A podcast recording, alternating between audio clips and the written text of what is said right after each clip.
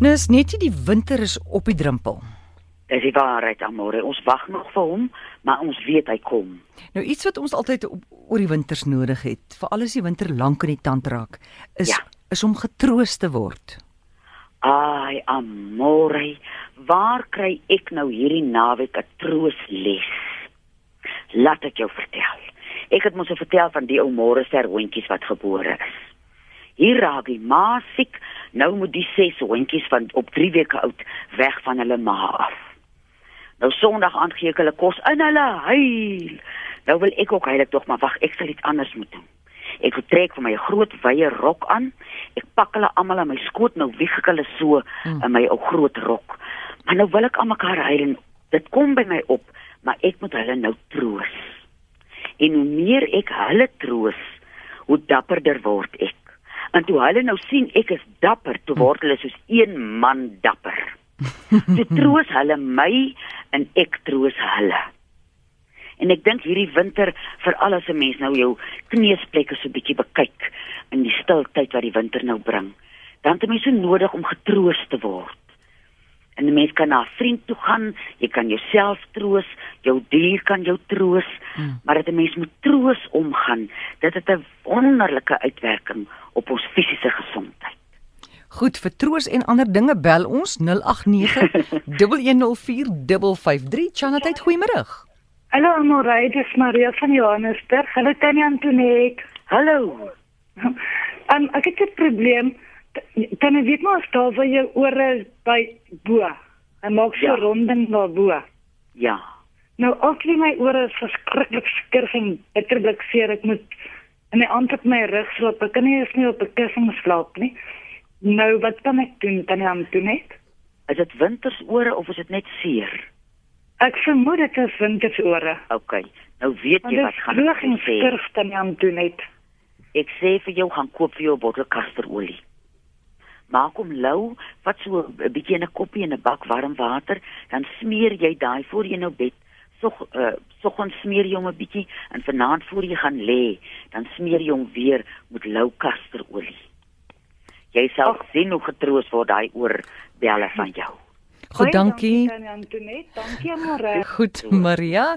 Jy weet wel weet hoekom uh, stink mense voete? Haar seuns se voete stink verskriklik. Wat kan sy doen? Ek gaan nou eerstens Engelse sout en sout. Elke aand en elke oggend die voete in lou water week en dan loop kry jy vir jou 'n voetpoeier. Jy's mos so 'n Karoo voetpoeier. Nou ek is heeltemal te uh vasgemaak in die Karoo. Ek koop hom nou oor sy naam. Dan gooi ek hom nou onder my skoene en ek gooi hom oor my voete en ek saans as ek gaan slaap, dan vryf ek hom so. Ooh, dan's my se voetjies, dan klap hulle so hande, mm. want die die die poeier maak hom so lekker koel. Cool. So ek sal en dan sal ek regtig erg erge sokkies dra amore. Mens moenie sokkies dra wat nie of wol of katoen of 'n regtig erge ding is nie. Die ander goed broeie mense voete en dan word jou voete monsters. Nou buiten sokkies, is daar enige gesondheidsprobleem wat 'n mens kan hê as jou voete so ruik? Wie jy uh, die mense wat ons onder jou voete kyk, sê mos jou hele uh, liggaam word daar verteenwoordig. Mm. Ek is ek ken nou nie, ek weet nou nie die antwoord nie, maar ek is seker daar is iets uh dit dit het iets daarmee te doen. Maar ek dink dit, dit begin ook mense is baie besig en jy trek miskien twee keer dieselfde uh sokkies aan en jou voethigiëne ons het vergeet om ons voete te koester. En as jy jou voete koester, dan is jou voethigiëne iets wonderliks. Jy was hulle so tussen jou toentjies elke aand. Jy poeier hulle, jy smeer sommer so 'n bietjie kasterolie en lavender olietjies aan hulle in die aand. Dan word hulle gewaardeer. Ek dink hy hy begin sleg ryk as jy hom verwaarloos. Dan sê hy jy jy gaan my nou ryk, jy wil my mos nie hoor nie. Goed, ons vat nog 'n oproep. Charlotte, hallo.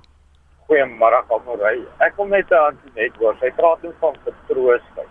Mm. Hoe vertroos 'n mens so 'n bul wat deur 'n leeu op loftes bemorsel is?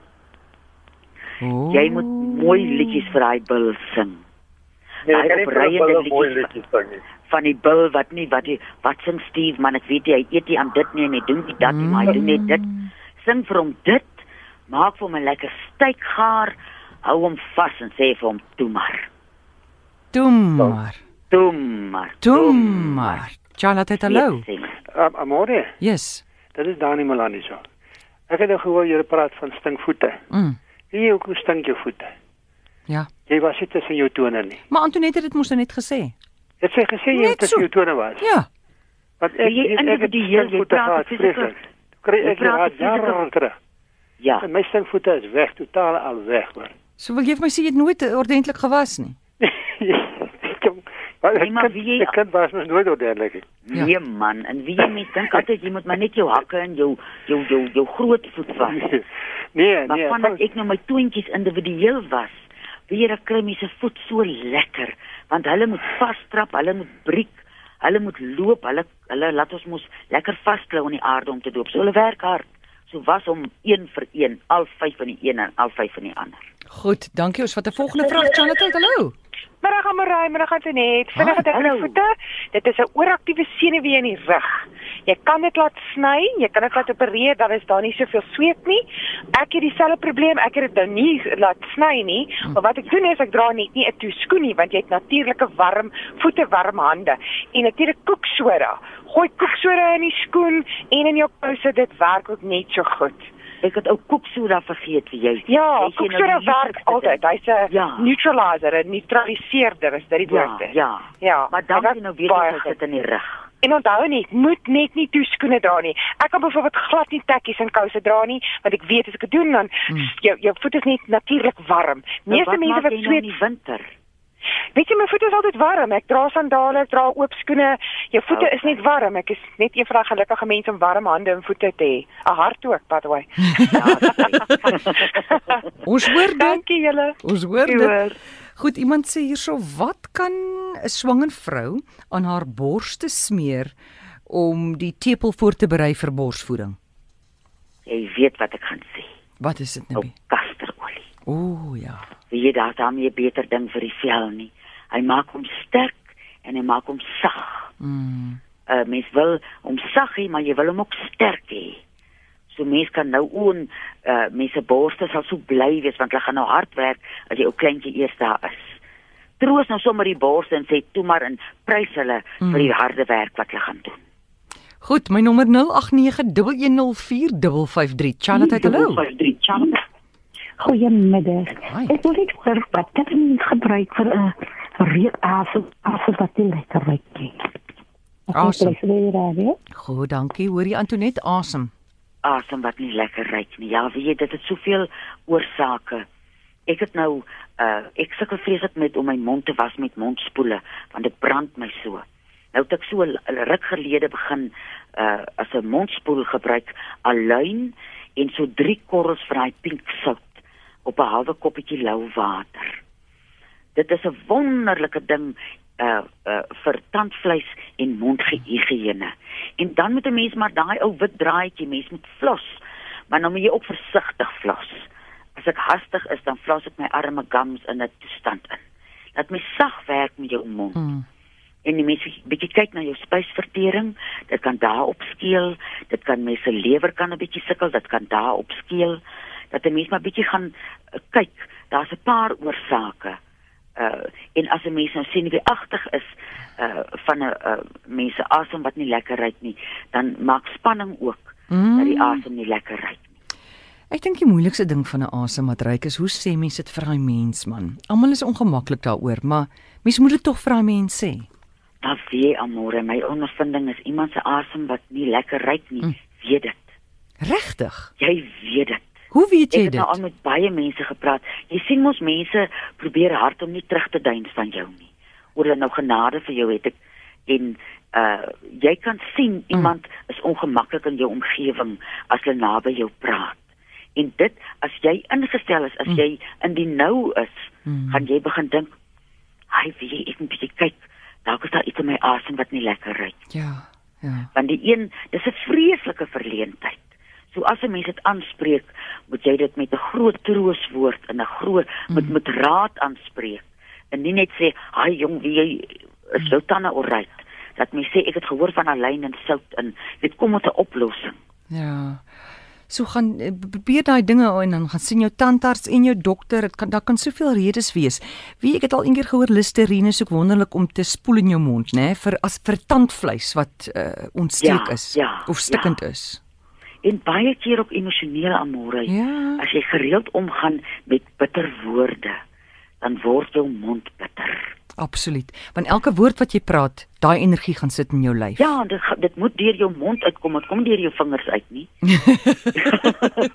Dis so logies. Ja, ja. Daar lê ou tikkie se foon nou al. O, oh, hy het myself antwoord jy's nou besig. Charlotte, hallo.